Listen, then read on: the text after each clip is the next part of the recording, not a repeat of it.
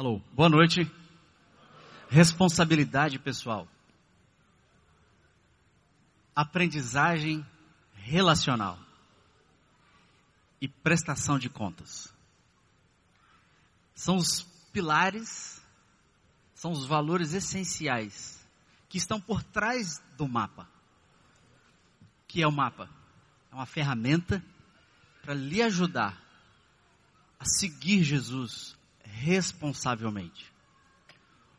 Nosso grande sonho, nossa visão, eu diria, é vermos cada discípulo de Jesus cumprindo a missão responsavelmente. Cada discípulo cumprindo a missão responsavelmente. Quem nós somos? Quem nós somos, irmãos? Somos discípulos. Quem nós somos? Somos discípulos. O que é que nós fazemos? A missão.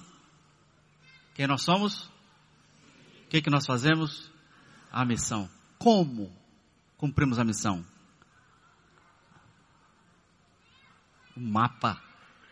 Você recebeu um mapa para cumprir a missão. Se você tem uma missão, se você tem um resultado, um alvo, você precisa de um mapa. Então, repetindo: quem nós somos? O que, que nós fazemos? Como nós fazemos?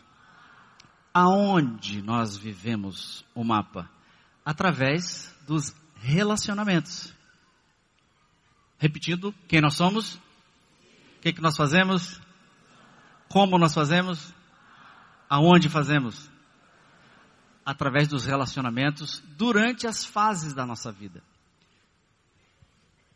Temos feito então um esforço, irmãos, de construir uma metodologia, uma filosofia simples, memorável, praticável, que todas as pessoas, do mais novo ao mais idoso, seja capaz de repetir e de praticar de maneira simples e fácil.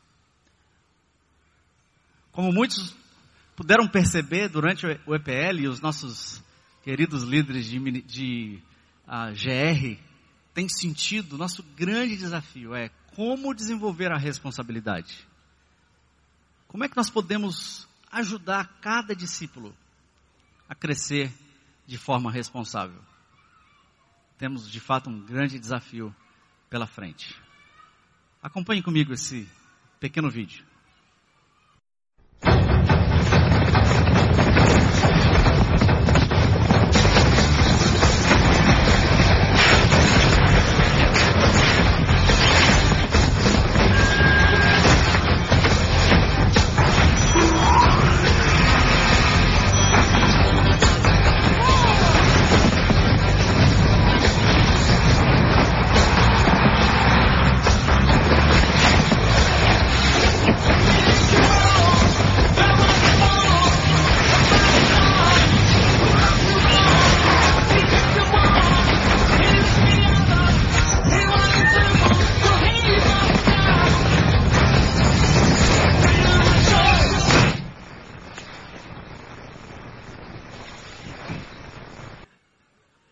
Interessante que esse vídeo ele ilustra para nós que o efeito dominó ele atinge a todos. As pessoas não têm vontade, as pessoas não têm decisão. Elas não são responsáveis. São meramente vítimas. Seguem o movimento ao redor. Essa história é antiga, nós sabemos. Essa cadeia de causa e efeito vem desde o Éden. Sou vítima. A culpa não é minha. Eu não sou responsável. Fazer o quê? Aquela pessoa, aquela situação me fez ser assim. Eu não sou responsável. Eu não tive escolha.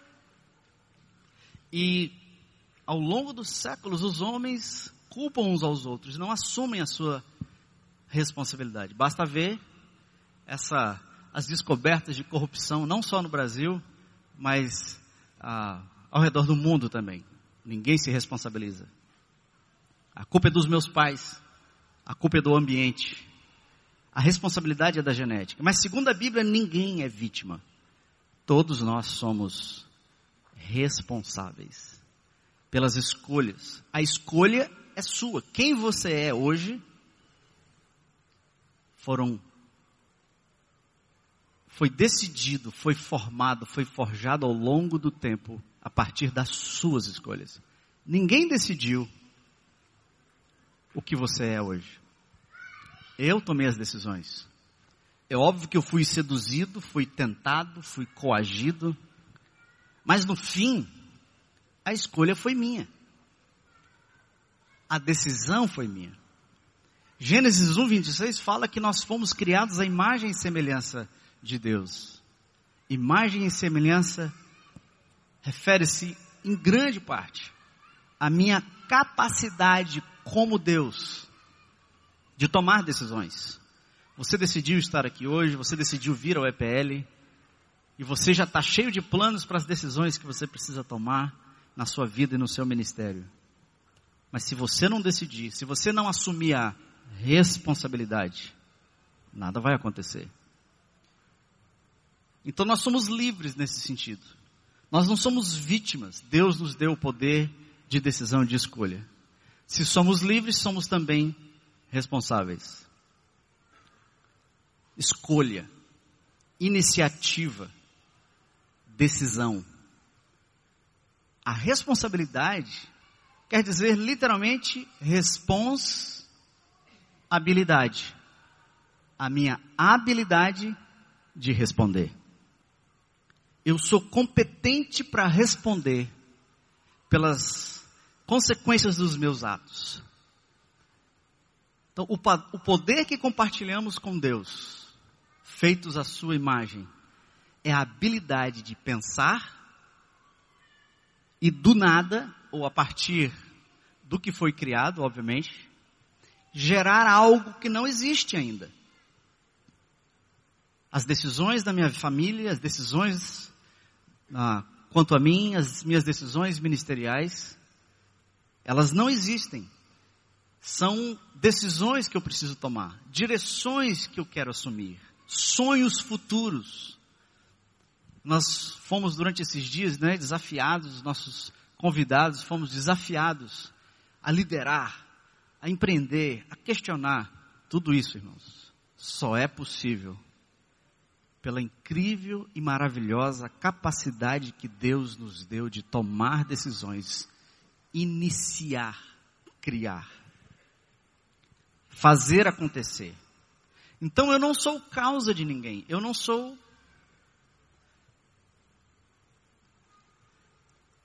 Eu sou as minhas decisões. Quando nós entendermos isso, nós teremos avançado tremendamente.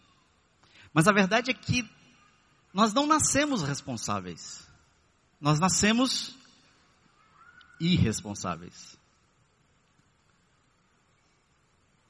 Acompanhe comigo esse segundo vídeo para você entender o que estou querendo dizer. He's got the whole world in his hands.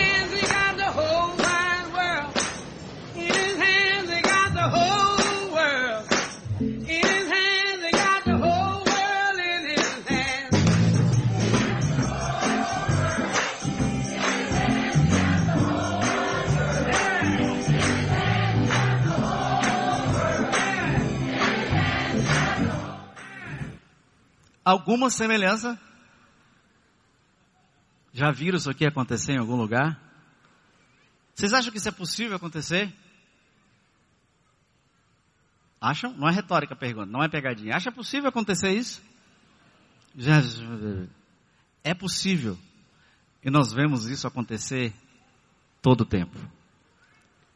Não nascemos responsáveis.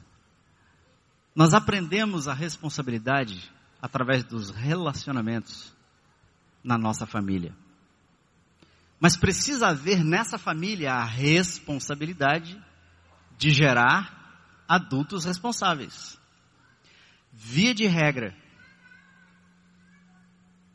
quem atrapalha o processo, ou quem dificulta o processo de ajudar a criança ou o discípulo a crescer na responsabilidade, às vezes, ou boa parte das vezes, são as nossas estruturas, como nos organizamos e o nosso próprio estilo de liderança, às vezes, que tendemos a carregar o mundo nas costas. Né? A música estava dizendo, né? Ele carrega o mundo inteiro nas costas. E está todo mundo feliz, né? Alguém está carregando eles. Então, Deus nos deu potencial para sermos responsáveis, mas não nascemos responsáveis. Eu não posso simplesmente dizer para o meu membro do GR, para o membro da minha igreja, irmão, seja responsável. Eu fui lá na, no EPL, eles disseram que não é comigo não. A responsabilidade é sua. Se você reclamou, liga lá na IBC que eles vão te explicar. Brincando. A responsabilidade, irmãos. Talvez a responsabilidade do líder de GR, do líder de GL, é facilitar encorajar, criar ambientes, criar espaço para que o discípulo comece lentamente a tomar decisões, arcar com as consequências.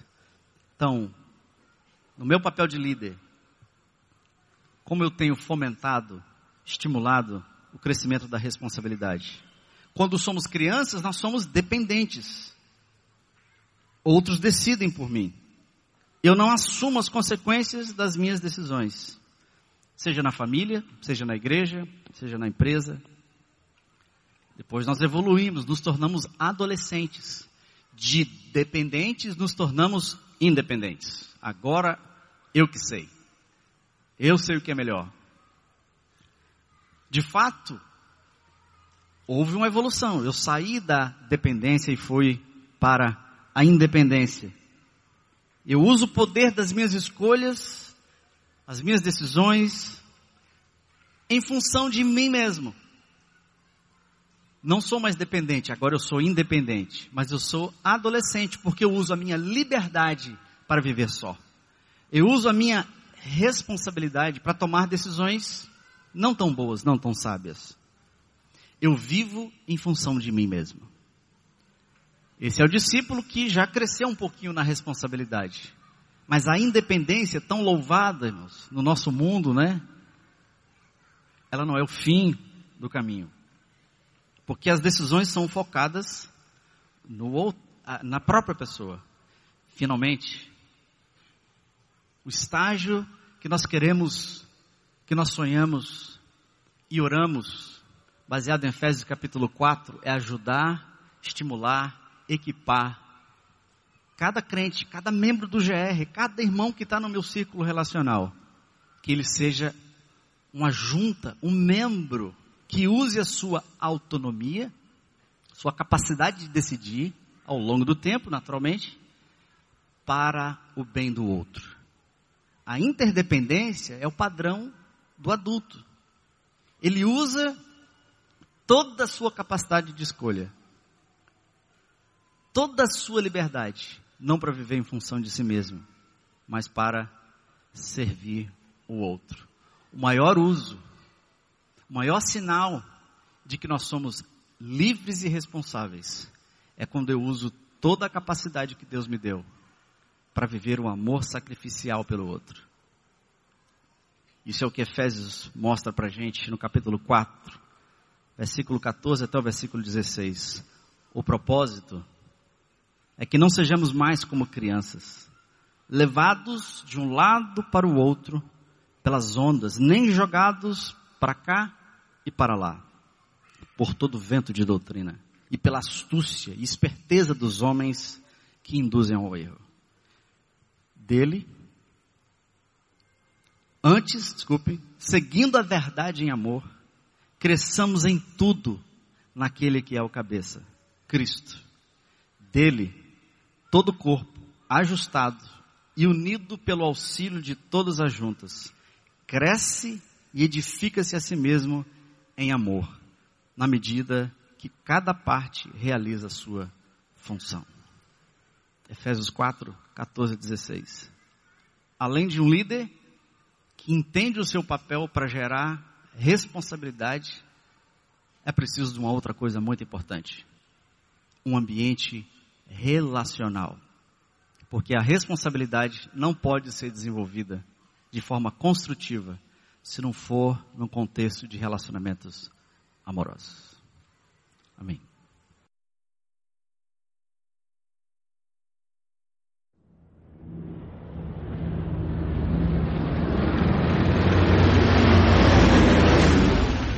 However dark the night, however dim our hopes. Inbound 4 o'clock.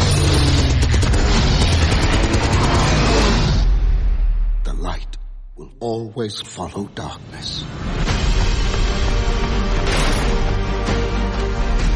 Keep going the way you're going, you end up as a bum on the street.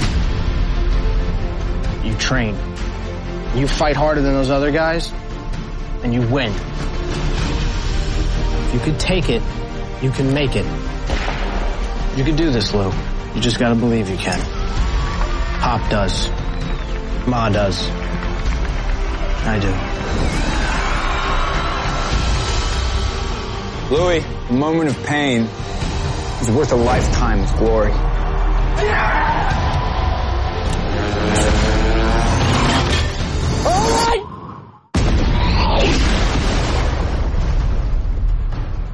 We're gonna die out here. We're not dying!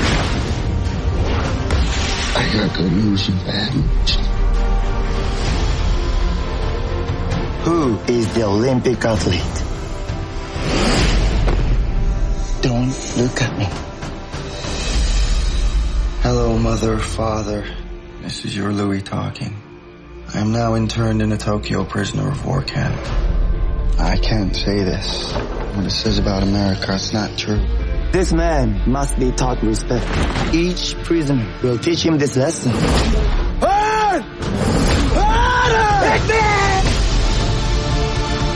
I used to think that I could do anything. That I was better than I am. Who says you're not?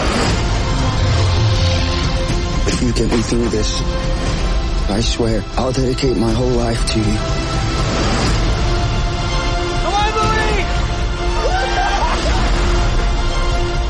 If I can take it, I can make it. Stay down. If he drops it, shoot him.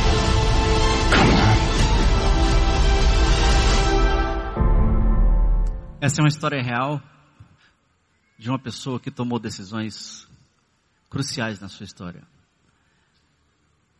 E de toda a perseguição que sofreu, de, to de toda a dor, anos de guerra, ele sobreviveu. Pelas decisões que ele tomou. Não se, não se tornou vítima do seu contexto, da sua história. Esse homem morreu recentemente, com aproximadamente, se eu não me engano, 90 anos de idade. E se tornou missionário. Porque a oração dele foi: Senhor, se o Senhor me sustentar, eu vou dedicar a minha vida a te servir. Esse é o meu desejo para cada um dos líderes. Sejamos invencíveis. Use a sua decisão para o avanço do reino de Deus. Mas você precisa estar num ambiente relacional. Enquanto a responsabilidade de conhecer Jesus, de crescer em Jesus e de proclamar Jesus, ela é minha, a aprendizagem é nossa. A aprendizagem só acontece num contexto comunitário. Existe um mistério que é revelado na comunidade. Quando Deus cria a humanidade, ele diz que não é bom que o homem estivesse sozinho. Na multidão de conselheiros existe sabedoria. Eu posso aprender mais de Deus à medida que eu caminho com outro. Eu conheço Marquinhos, eu conheço César e eu conheço Orlando. Mas a grande verdade é que se o César e o Orlando não existissem na minha vida, e eu convivesse com o Marquinhos ao longo da vida, eu morasse com ele, nós saíssemos juntos, brigássemos, discutíssemos, assistíssemos futebol juntos, eu não iria conhecer o Marquinhos em tanta profundidade como eu conheço o Marquinhos quando eu tenho o César e o Orlando caminhando comigo. Porque quando eu caminho com o Marquinhos sozinho, toda a minha percepção vem a partir de mim mesmo. Mas quando eu caminho com outras pessoas, porque a aprendizagem é coletiva, eu conheço o Marquinhos não só a partir da minha percepção, mas também da percepção do Orlando e do César. Assim é com Jesus. Caminhar com Jesus sozinho, de maneira solitária, isolada, vai me trazer um conhecimento de Jesus limitado. Quando eu caminho com outros, os outros me ajudam a conhecer mais de Jesus. Por quê? Porque eu não conheço Jesus somente através da minha percepção ou da minha experiência. Eu conheço também a partir da experiência de outros. Aprender não se limita somente a informar as pessoas. Aliás, existe uma tríade na aprendizagem. Aprender é informar pessoas. Aprender é dar dados, conteúdos, é ensinar pessoas, mas não para aí. Aprender é informação, mas aprender também é imitação. E como aprendizagem não é somente um auditório onde você senta para ouvir conteúdo, eu queria convidar esse auditório a ficar de pé rapidamente. Aprender não é somente informar, não é somente entregar conteúdo. Isso é uma parte da aprendizagem. Aprendizagem é informação, aprendizagem também é imitação. Então eu gostaria de convidar vocês a fazer uma dinâmica comigo, muito simples. Você vai pegar as suas mãos e você vai ouvir a minha voz e eu vou dar algumas orientações e você vai fazendo comigo. Pega na sua testa, sua testa, no seu ombro, pega no seu nariz, pega no seu queixo, pega no seu joelho, pega no seu queixo, pega no seu nariz. É no nariz. No nariz. A imitação é um processo fundamental na aprendizagem. Porque a imitação, nós somos muito mais estimulados por aquilo que nós experimentamos e vemos do que por aquilo que nós ouvimos. Pode se sentar. Então a aprendizagem não é somente informar as pessoas, não é somente entregar conteúdo. A aprendizagem também é imitar. Imitar é conviver, imitar é andar junto, imitar é dividir experiências. E para aprender, o ciclo se fecha quando nós passamos pelo, para o estágio da multiplicação. Enquanto no estágio da informação eu mostro como se faz, eu instruo, eu transmito conteúdo, no estágio da imitação, agora eu faço junto, eu caminho junto. Então, enquanto no primeiro estágio eu faço e o outro observa, no segundo estágio eu faço junto com aquele a quem eu ensino. E no terceiro estágio, no estágio da inovação ou da multiplicação, esse estágio é o estágio onde o outro faz. Para aprender, nós precisamos dar a oportunidade a oportunidade para que outros façam, outros exerçam, porque aí nós vamos completar o ciclo da aprendizagem. Assumido então a responsabilidade pessoal de encontrar diariamente com Jesus, tendo me enchido pelo Espírito, agora eu estou pronto para falar entre os meus irmãos, com salmos, hinos e cânticos espirituais cantando e louvando a Deus de todo o coração. Reuniões de GR com pessoas cheias do Espírito é poderoso. Reuniões, encontros de relacionamentos com pessoas cheias de responsabilidade pessoal por terem buscado a Jesus é maravilhoso, é simples e tende a ser muito mais genuíno. Quando isso acontece, o clima é propício para os estímulos, para que o aprendizado relacional aconteça. Quando elas vêm cheias do Espírito, do seu encontro com Deus, então as condições para o aprendizado estão à nossa disposição. Por isso, o meu papel, o nosso papel como líderes, não é ser fonte, mas influenciadores da fonte é provocarmos sede nas pessoas. Nosso papel como líder não é informar, mas contagiar vida na vida. No nosso grupo de relacionamento, nós lembramos constantemente que ali, naquele encontro, eles vão encontrar sim o pão da vida. Eles vão encontrar sim a água da vida por meio do mapa de cada um, manifesto na presença de Deus, cuidando uns dos outros, mas principalmente fora do encontro. Porque o encontro acontece quando a reunião termina. No entanto, a fome e a sede é decisão pessoal, é responsabilidade pessoal. Nosso papel, então, é gerar um ambiente de aprendizado e não de ensino.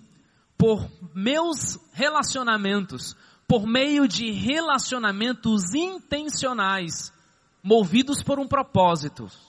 Não são relacionamentos apenas para sermos amigos, mas movidos por uma missão.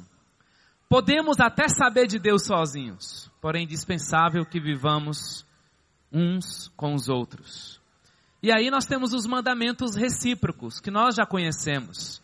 Sujeitem-se, edifiquem-se, consolem-se, cuidem, incentivem, encorajem, levem as cargas, humilhem-se, sirvam. Os mandamentos positivos mas também tem os mandamentos recíprocos negativos. Não tenham inveja. Não se destruam, não traiam, não enganem, não mintam. Porque a mutualidade saudável demanda responsabilidade e a autonomia de cada discípulo, para que não gere codependência relacional. O ponto de partida é a dependência de Deus. Depois, a independência baseada na responsabilidade pessoal, a fim de que o discípulo atinja o grau maior de maturidade, que é a interdependência. O crescimento natural e saudável do corpo de Cristo acontece através do auxílio de cada parte que assume sua responsabilidade pessoal na dimensão da interdependência. A maior expressão de liberdade, a maior expressão de responsabilidade pessoal é escolhermos amar. É escolhermos nos submetermos uns aos outros de forma interdependente. Por isso, o nosso tripé da informação, imitação e multiplicação. Na informação, o foco é saber na imitação, o alvo é fazer, é transformar o saber em atitude de amor e de compaixão pelo outro. O resultado final desses dois processos é a multiplicação. No meu GL, tenho aprendido tanto com os meus irmãos.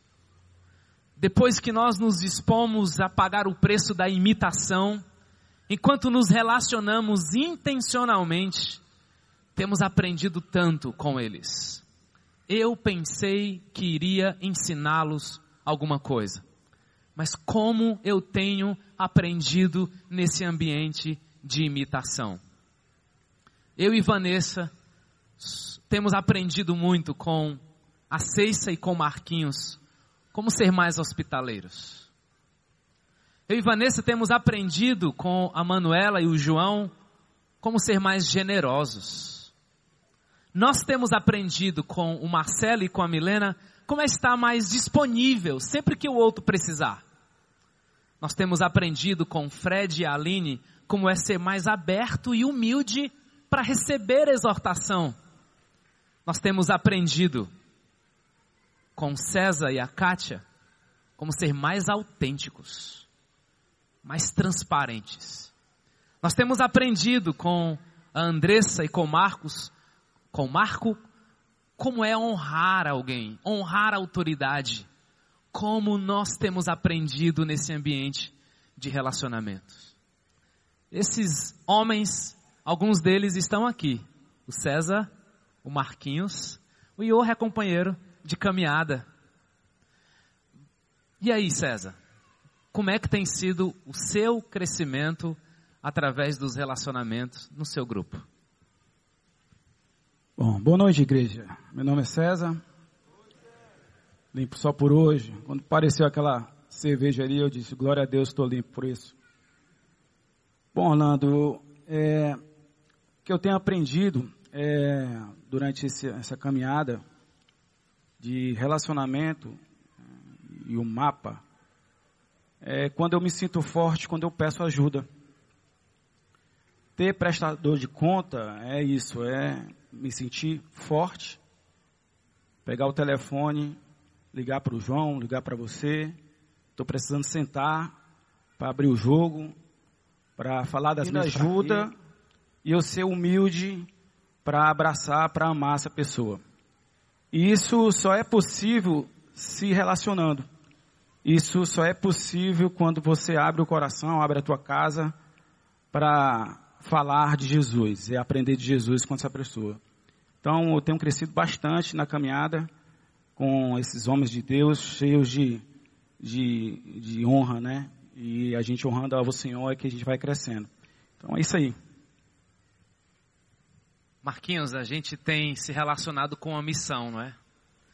E Deus tem mexido com todos nós no nosso grupo.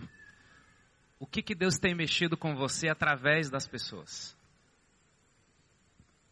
É, boa noite, meu nome é Marquinhos.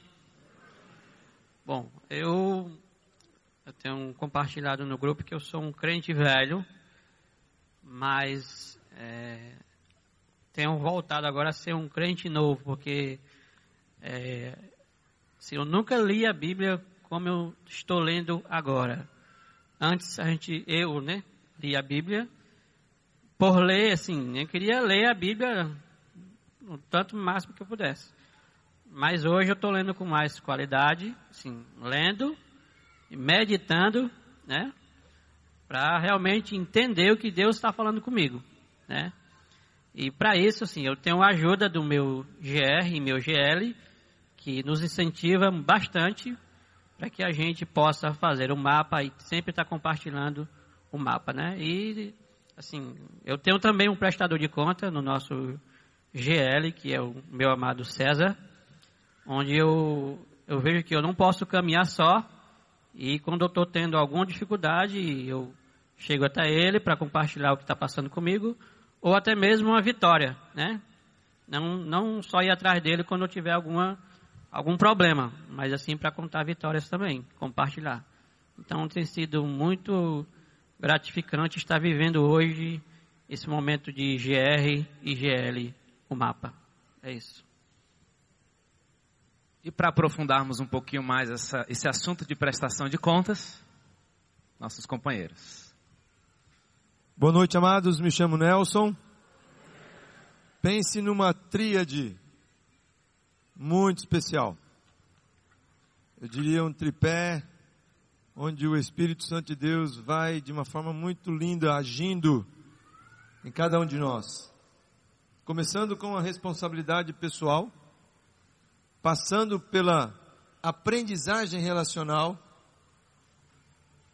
e prestando contas. Show de bola. Prestação de contas. Todos nós somos criaturas caídas. Mesmo como cristãos, salvos por Jesus, ainda carregamos o pecado em nós. Como cristãos, estamos num processo de santificação, mas ainda existem muitos pontos obscuros nas nossas vidas. Enfrentamos tentações, guerra espiritual, temos desejos impuros, somos machucados pelos outros, Carregamos uma história que nos marcou e muitas vezes ainda estamos presos a ela.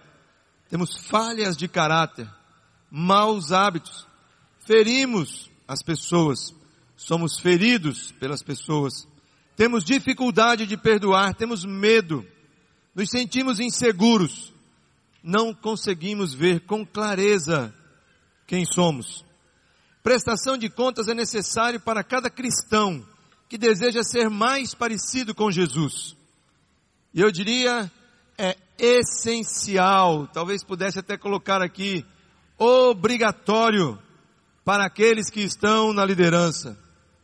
Ter outras pessoas por perto, em que você e eu podemos confiar, e então iremos conhecê-lo mais profundamente, e ele vai nos conhecer, vai ajudar-nos a conhecer melhor nossas habilidades, nossas fraquezas e também oportunidades de crescimento.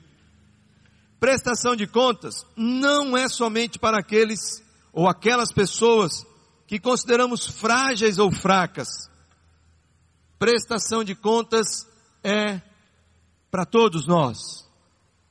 Assim como restauração é para todos nós. Autenticidade e amor genuíno só crescem num ambiente de humildade e conexão. O que é prestação de contas? Prestação de contas é o resultado visível quando assumimos responsabilidade pessoal em nossas vidas e estamos abertos para aprender uns com os outros. Prestação de contas é ser aberto sobre o que pensamos e fazemos, a fim de receber encorajamento e puxões de orelha quando necessário. Prestação de contas é confessar. A confissão abre as portas para experimentarmos a liberdade que já nos espera. Prestação de contas começa comigo e não com o outro. Porque eu preciso eu tomo a iniciativa de abrir a minha vida para uma outra pessoa, no contexto de um relacionamento profundo e significativo. Prestação de contas nos faz compartilhar nossas vidas de forma profunda, o que nos ajuda a conhecer mais sobre nós mesmos e conhecer melhor as outras pessoas. Embora a maioria dos nossos relacionamentos tendam a ser casuais e superficiais. Nós precisamos de conexões profundas. Deus nos criou dessa forma. O principal alvo dessa interação é nossa formação espiritual. Efésios 4. É nos tornarmos cada vez mais parecidos com Jesus. Por isso, prestação de contas não é somente desabafar sobre as coisas da vida é também ouvir o que a outra pessoa tem a nos dizer. Prestação de contas também não é confrontação. Algumas vezes até precisamos ser confrontados, mas prestação de contas tem mais a ver com o fato de sermos desafiados. E aí então crescermos em Cristo.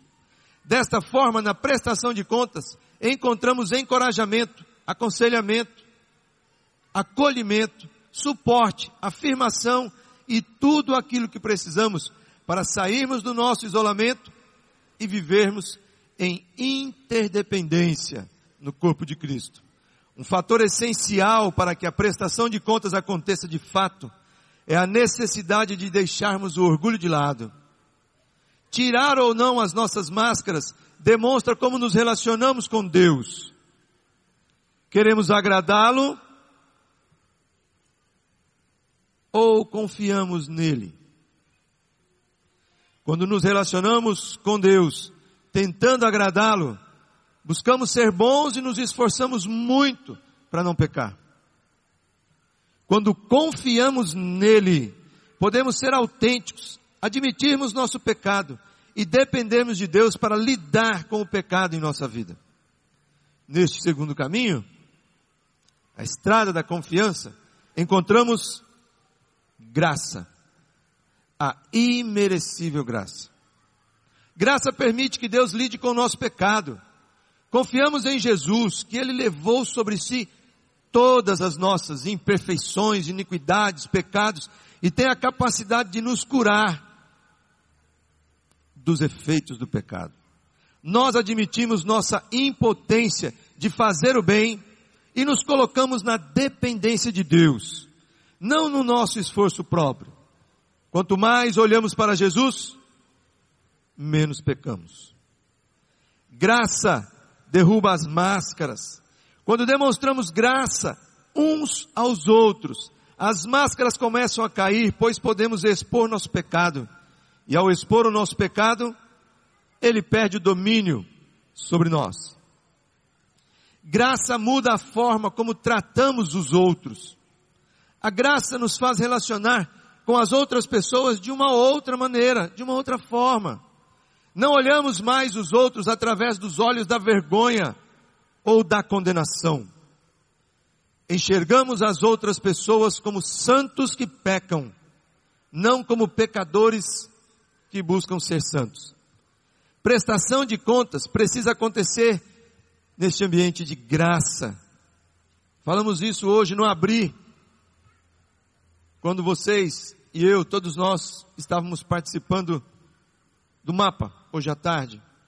Prestação de contas precisa acontecer nesse ambiente de graça. Na prestação de contas, Jesus precisa ser real para nós, para que possamos crescer na liberdade que Cristo nos dá e no poder do Espírito Santo.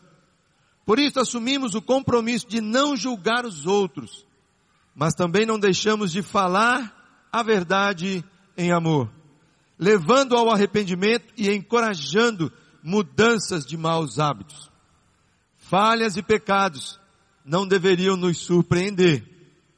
A igreja é composta de pessoas quebradas. Me lembro quando estive no Rio Grande do Sul, fui visitar a igreja do Teste e olhei uma placa sensacional, que é título de um livro: Proibida a entrada de pessoas perfeitas. Alguns benefícios de prestar contas. Prestação de contas previne o esgotamento. Ficar completamente sem energia e exausto. Um parceiro de prestação de contas pode nos ajudar a ver os sinais que estão nos levando ao ativismo, isolamento, desconexão, falta de amor, motivações erradas, comportamentos disfuncionais e por aí vai. Prestação de contas previne o estresse, pois o parceiro de prestação de contas pode ajudar-nos a discernir quando e onde você e eu precisamos dizer uma simples palavra. Não. Prestação de contas nos ajuda a crescer espiritualmente. Não somente a ficar longe do pecado ou de maus hábitos. É viver Cristo sendo o centro e Senhor das nossas vidas e das nossas vontades. Prestação de contas finalmente traz liberdade. Ela nos liberta da lei do pecado, da necessidade da performance dos nossos pensamentos enganosos. Prestação de contas traz perdão, aceitação, amor incondicional. A liberdade da vida cristã é encontrada na submissão mútua na prestação de contas. Oi, eu sou a Leuda. Eu sou uma discípula de Jesus, vivendo um dia de cada vez um processo contínuo de restauração. Quando iniciei meu autêntico processo de restauração, em outubro de 2011, me dispus verdadeiramente, diante de Deus e dos outros, tirar minhas máscaras assumindo a Leuda que realmente sou e não a Leuda que eu gostaria que eu fosse ou que os outros gostariam que eu fosse. Percebi logo no início da caminhada que eu não conseguiria caminhar sozinha, seria impossível. Até porque, na minha cabeça, eu não precisava de ajuda, eu me bastava. Decidi então escolher pessoas que me ajudassem nesse processo. Escolhi de forma intencional desenvolver relacionamentos, criando um ambiente de confiança para ouvir, partilhar, onde eu pudesse abrir meu inventário diário e nesse ambiente eu pudesse perceber em que áreas precisava crescer. Eu fui criada por duas mulheres, minha mãe biológica, que ficou viúva aos 23 anos, e minha mãe de criação, que na época viviam um relacionamento homossexual. Duas mulheres fortes, respeitosas, guerreiras, que eu amo e que fizeram o melhor para dar tudo para mim e minha única irmã. Elas nos ensinaram a ser o que chamo de desenroladas, para a gente aprender a sobreviver, pois éramos só nós quatro. Porém, desenvolvi o que acredito ser duas das minhas maiores lutas: autossuficiência e dificuldade de me submeter e aceitar a autoridade dos homens por não ter tido um modelo em casa. Ao viver um casamento de mais de 11 anos, com papéis invertidos, adultério, humilhação, indiferença, rejeição e que terminou em divórcio, as minhas fases de caráter se potencializaram. Então, em 2011, a passar por um despertar espiritual, eu decidi fazer tudo diferente. Por isso, a decisão de ser intencional em formar o meu time de prestadores de conta. Um milagre aconteceu. Encontrei força nos meus companheiros para caminhar com eles. No início eu achava tudo um saco e que eu não precisava. Mas ao olhar para trás, vi que o tempo que caminhei sozinha, confiando exclusivamente no meu próprio entendimento, eu causei muita dor nos outros e em mim mesma. À medida que eu partilhava, à medida que eu abria meus pensamentos e sentimentos, fui ficando mais leve e percebi que meus pecados, falhas e maus hábitos foram perdendo a força sobre mim. Experimentei de verdade a graça de Jesus na minha vida. E a partir daí entendi de fato, na prática, o verdadeiro sentido e propósito de caminhar junto com outras pessoas. Me casei novamente e hoje me submeto com alegria ao meu marido Rômulo. Vivo feliz o meu papel de esposa que auxilia o marido tenho o privilégio de servir tempo integral à Igreja de Jesus e me submeter à liderança dessa igreja. O fato é que, à medida que abri e me dispus a caminhar com outros, Deus me deu o privilégio de conhecer mulheres sábias, teria vários nomes para citar, e homens de Deus admiráveis, criando em mim um novo conceito sobre os homens. Como meu marido era meu amigo, que eu olhava e pensava, gostaria que ele fosse meu marido e hoje ele é o meu príncipe.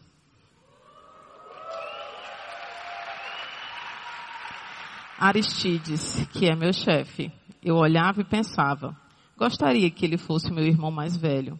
Hoje ele é meu amigo, meu chefe, meu parceiro e o meu pastor do dia a dia. Alcimoso Edson, que eu olhava e pensava, gostaria que eles fossem meus pais. E hoje são meus pastores, autoridade espiritual sobre a minha vida e já me submeto a eles há alguns anos com muita alegria no meu coração. Hoje continuo lutando contra as minhas falhas de caráter e maus hábitos, como intolerância, autossuficiência, insubmissão, procrastinação, controle exigência, codependência, entre outras. Mas graças a Deus e a toda a minha rede de apoio que desenvolvi ao longo desses anos, venho crescendo, amadurecendo e tendo habilidade com as minhas imperfeições. Hoje, partilhar para mim é algo natural e prazeroso. E apesar das lutas, posso glorificar a Deus sendo uma pessoa amável, que pede ajuda, que se submete e entrega a Deus o controle das vontades. Só por hoje eu vivo pela graça. Olá, meu nome é Armando. Que bom, nós temos um grupo misto aqui, mas são líderes, tanto locais como líderes advindos aí de várias partes do Brasil. Estou ah, muito feliz, eu sei que nós estamos no final de uma programação. Quem esteve aqui durante todo esse CPL, certamente, né, bastante cansadinhos. Alguns tiveram que já se ausentar por causa de horário, horário de voo, horário de viagem, uma série de outras coisas. Mas eu queria encerrar esse momento e, e não me alongar demais, para dizer que tudo que a gente tentou durante esses dias é o que a gente tem tentado nesses últimos meses, particularmente nos últimos anos, é dizer a esta comunidade que é possível, sem a mediação de quem quer que seja, sem ser especificamente num lugar qualquer, seja a tenda ou qualquer outro lugar designado específico, ou designado especificamente, é possível se ter um encontro pessoal com o Senhor. Ele se deixará achar, encontrar em todo e qualquer lugar. Nós sabemos muito bem como fazer igreja do ponto de vista da grande congregação. As luzes, os cânticos, cada um faz dentro do seu estilo, do seu jeito, com seus recursos. Também nós sabemos como fazer um bom grupo de partilha, um bom grupo pequeno, um grupo de relacionamento, uma célula, grupo familiar, qualquer que seja o nome. A gente até sabe fazer boas amizades, ter um bom grupo e assim é, levarmos adiante esse mandado do Senhor de nós vivermos juntos de casa em casa. Mas é incrível como nós perdemos o jeito ao longo da história de termos de verdade um encontro aberto e pessoal com o Senhor. Carlinhos hoje nos ensinou, pastor Carlos Queiroz, Quem não esteve aqui no EPL vai ter oportunidade de ter acesso às mensagens no nosso site. Não percam, porque ele nos ensinou e nos mostrou e reforçou tudo que foi dito. Da importância da gente encarar Deus como, como pessoa e sermos capazes de buscá-lo e priorizá-lo a cada dia, para ele fazer parte da nossa agenda. E para isso é preciso tirar os ídolos que estão assumindo a primazia no nosso tempo. Temos que encarar isso de uma vez por todas. E é isso que nós temos tentado fazer aqui na IBC. E, e, e, a inversão, ela propicia essa coisa gostosa de que aí sim, o indivíduo cheio do Espírito, cheio da presença de Deus, tendo um encontro pessoal diário com o Senhor, como Marquinhos tão bem testemunhou aqui. Quantos de nós lemos a Bíblia todo ano? Ou lemos porções da Bíblia de quando em quando? Quantos de nós, é, ao longo dos anos, tivemos hábito, esse hábito? E quantos nunca tiveram esse hábito? E como é que vem a pressuposição de que você teve um encontro com Deus? Eu acho que em ambientes assim eu me sinto como Paulo em Atenas falando aquele grupo de filósofos e se vendo próximo assim de estatuetas levantadas ou monumentos levantados e dentre eles um que dizia respeito ao Deus desconhecido. E o apóstolo Paulo fica em pé ali naquele fórum, naquele lugar chamado Monte de Marte, e começa a falar aquelas pessoas o que eu queria deixar com vocês aqui. Diz homens de Atenas, eu noto que vocês são muito religiosos. Muito. Há muita religiosidade no ar.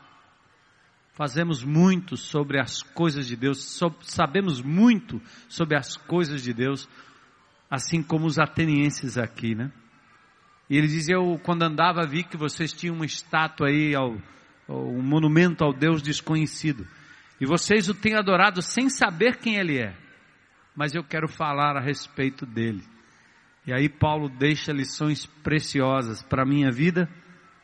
Ele diz: Este que vocês não conhecem direito é o próprio Criador do mundo e tudo que nele há. Ele é Senhor do céu e da terra.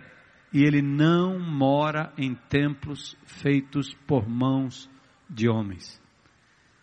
As mãos humanas não são capazes de ministrar as necessidades dele porque ele não tem necessidade. Ele mesmo dá a vida e respiração a tudo e satisfaz todas as necessidades que existem. Ele criou de um só homem, Adão, todas as pessoas do mundo, espalhou todas essas pessoas pela face da terra. Ele decidiu previamente qual delas se levantaria, qual cairia e quando. Ele determinou as fronteiras delas indicando a atuação e a presença de Deus em todos os espectros da nossa vida. O seu objetivo em tudo, isto é, que ele busca, aliás, o seu objetivo para tudo isso que ele criou e que ele ah, sustenta, é para que nós pudéssemos buscar a Deus. E talvez pudéssemos até andar tateando, né? As apalpadelas em direção a Ele para o, para o encontro dele. Embora ele não esteja tão longe de nenhum de nós, porque nele nos movemos, nele nós vivemos, nele existimos. Como os próprios poetas diziam, nós somos origem, originários dele. E se isso é verdade, então não devemos imaginar que Deus seja um ídolo que a gente possa construir ou que ele seja transferido da sua soberania, da sua magnitude, da sua excelência, para coisas palpáveis que a gente manipula no âmbito de uma igreja, de um culto ou coisa parecida. E aí ele termina aqui o texto no verso 30 dizendo assim: Deus tolerou a ignorância passada do homem a respeito dessas coisas, mas agora ele ordena a todo mundo que jogue fora os ídolos e o adore exclusivamente, somente a Ele. Então, esse despertar é um despertar que tem vindo primeiro para a minha vida nesses últimos tempos de ministério, né? Pensando, gente, a essência de tudo é que as pessoas encontrem o Senhor, andem com Ele no cotidiano, no dia a dia.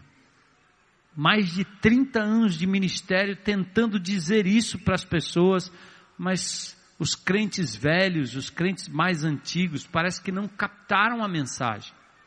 Não porque eu não tivesse a intenção no meu coração, como pastor, de mostrar e abrir tudo, e até às vezes tentar exemplificar com a minha própria caminhada. Mas é que os ícones, a nossa forma de viver e ser igreja, ela parece que ela conspira contra isso. Então era preciso uma corajosa inversão. E a gente então tem investido nisso e nessa liderança que aqui vem a cada primeiro sábado do mês. E temos feito isso nos nossos cultos, mostrando às pessoas clara e abertamente: este não é o único lugar onde Deus se manifesta.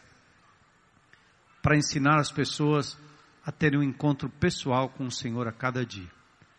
Eu mesmo tenho lido a Bíblia de uma forma nova, de uma forma diferente. Eu tenho buscado o Senhor em cada letra, em a cada momento. Meu, meu mapa nessa madrugada, meu mapa na madrugada passada. Eu estou fazendo de uma forma diferente, fazendo até através de, uma, de um programinha, de um, de um aplicativo no celular, para facilitar a vida das pessoas, para mostrar que não é só no papel, você pode usar esses instrumentos que estão nas mãos de todo mundo como um instrumento de acesso a esse Deus maravilhoso. Então eu tenho usado o aplicativo YouVersion, né? O Bible ou Bible. E diariamente, não só procurado o Senhor, mas ouvir a sua voz e tomar decisões na minha própria vida do que eu devo fazer a respeito daquilo que Deus está me falando. Compartilho isso com um grupo de pessoas que estão ligadas no mesmo aplicativo, mas eu não faço isso para que elas leiam o que eu estou escrevendo ou meditando. E eu espero, sinceramente, que não seja isso, porque não há proveito nisso a não ser abertura, partilha e estímulo.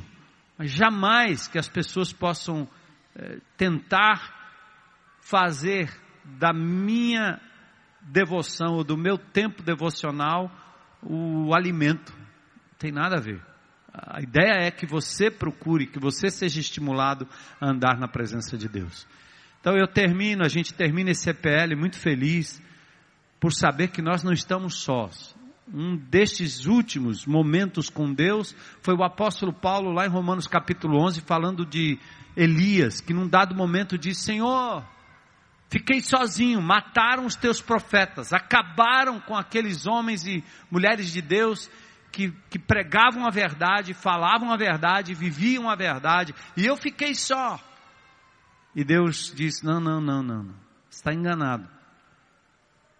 Tenho mais sete mil aqui, tem mais pessoas que não se dobraram diante de Baal e que eu estou usando para esse novo momento da história, seja aqui no Brasil, fora do Brasil e naquele momento eu fui confrontado com a palavra e disse: que coisa, que síndrome de que eu sou o único que estou enxergando isso, ridículo. Então eu fui repreendido pelo Senhor naquele momento e muito me alegro de saber que, eu, que o seu coração, que a sua comunidade, que outras comunidades, Brasil afora e mundo afora, estão percebendo que a essência é andar com Deus. A essência é gritar: Eu não posso te deixar. Eu não posso, Senhor. Eu não posso viver sem a tua presença na minha vida, sendo priorizada pela manhã, antes de tudo, antes de todos. E é isso que nós temos ensinado à comunidade. E é isso que nós queremos deixar para vocês que aqui, né, permaneceram e representam todos aqueles que estiveram aqui no EPL. Muito, muito, muito, muito obrigado pela vida de vocês, pela presença de vocês aqui com a gente. E eu queria terminar a gente é, declarando, né? Eu quero andar com meu Deus é lá na rua. É quando eu chego em casa. Quando eu estou atarefado.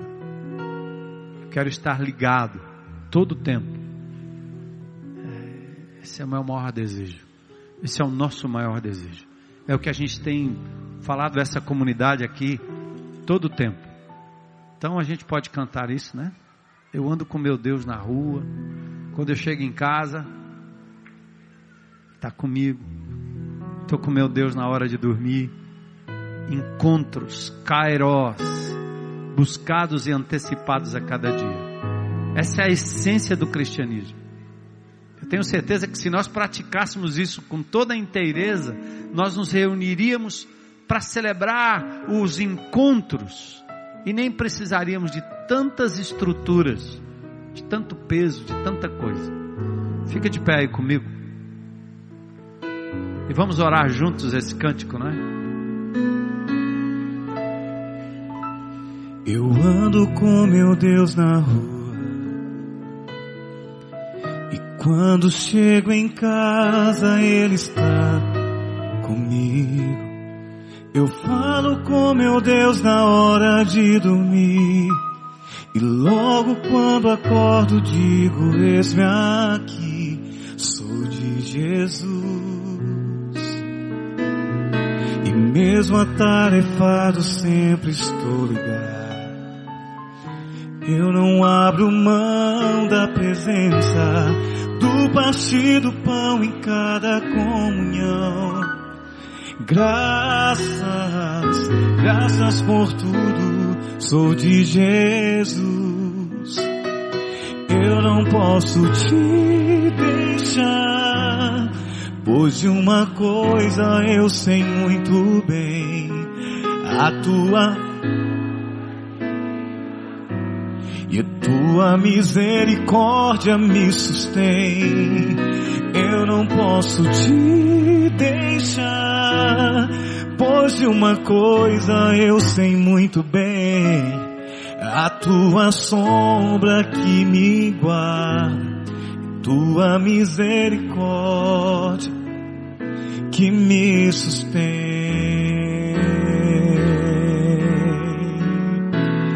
Pai, perdoa os meus erros e me ensina a perdoar. Venha a nós teu santo reino e me ensina a amar. Uh, Pai, perdoa.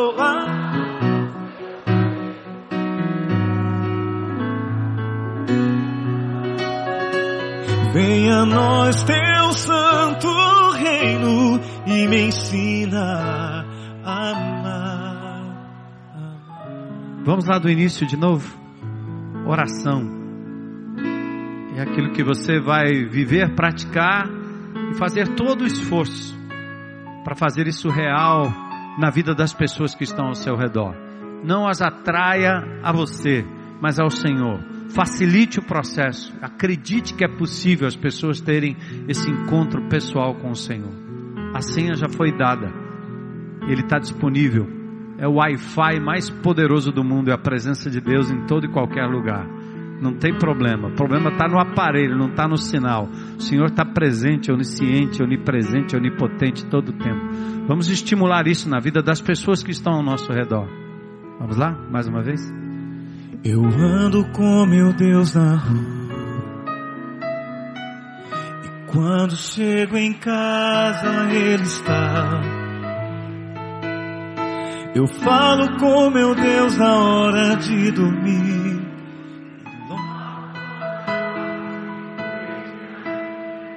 Sou de Jesus. E mesmo atarefado, sempre estou ligado. Eu não abro mão da presença do partir do pão em cada comunhão. Graças, graças por tudo, sou de Jesus. Eu não posso te deixar, pois de uma coisa eu sei muito bem, a tua sombra que me guarda tua misericórdia me sustém. Eu não posso.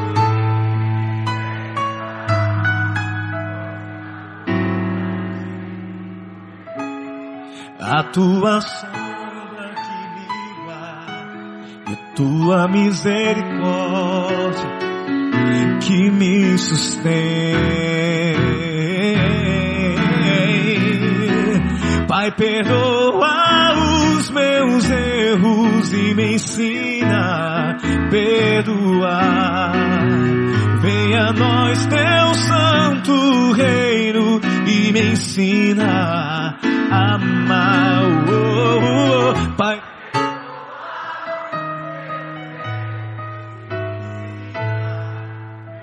Ensina-nos, Senhor, venha a nós teu santo reino e me ensina a amar, amar. Oh, oh, oh.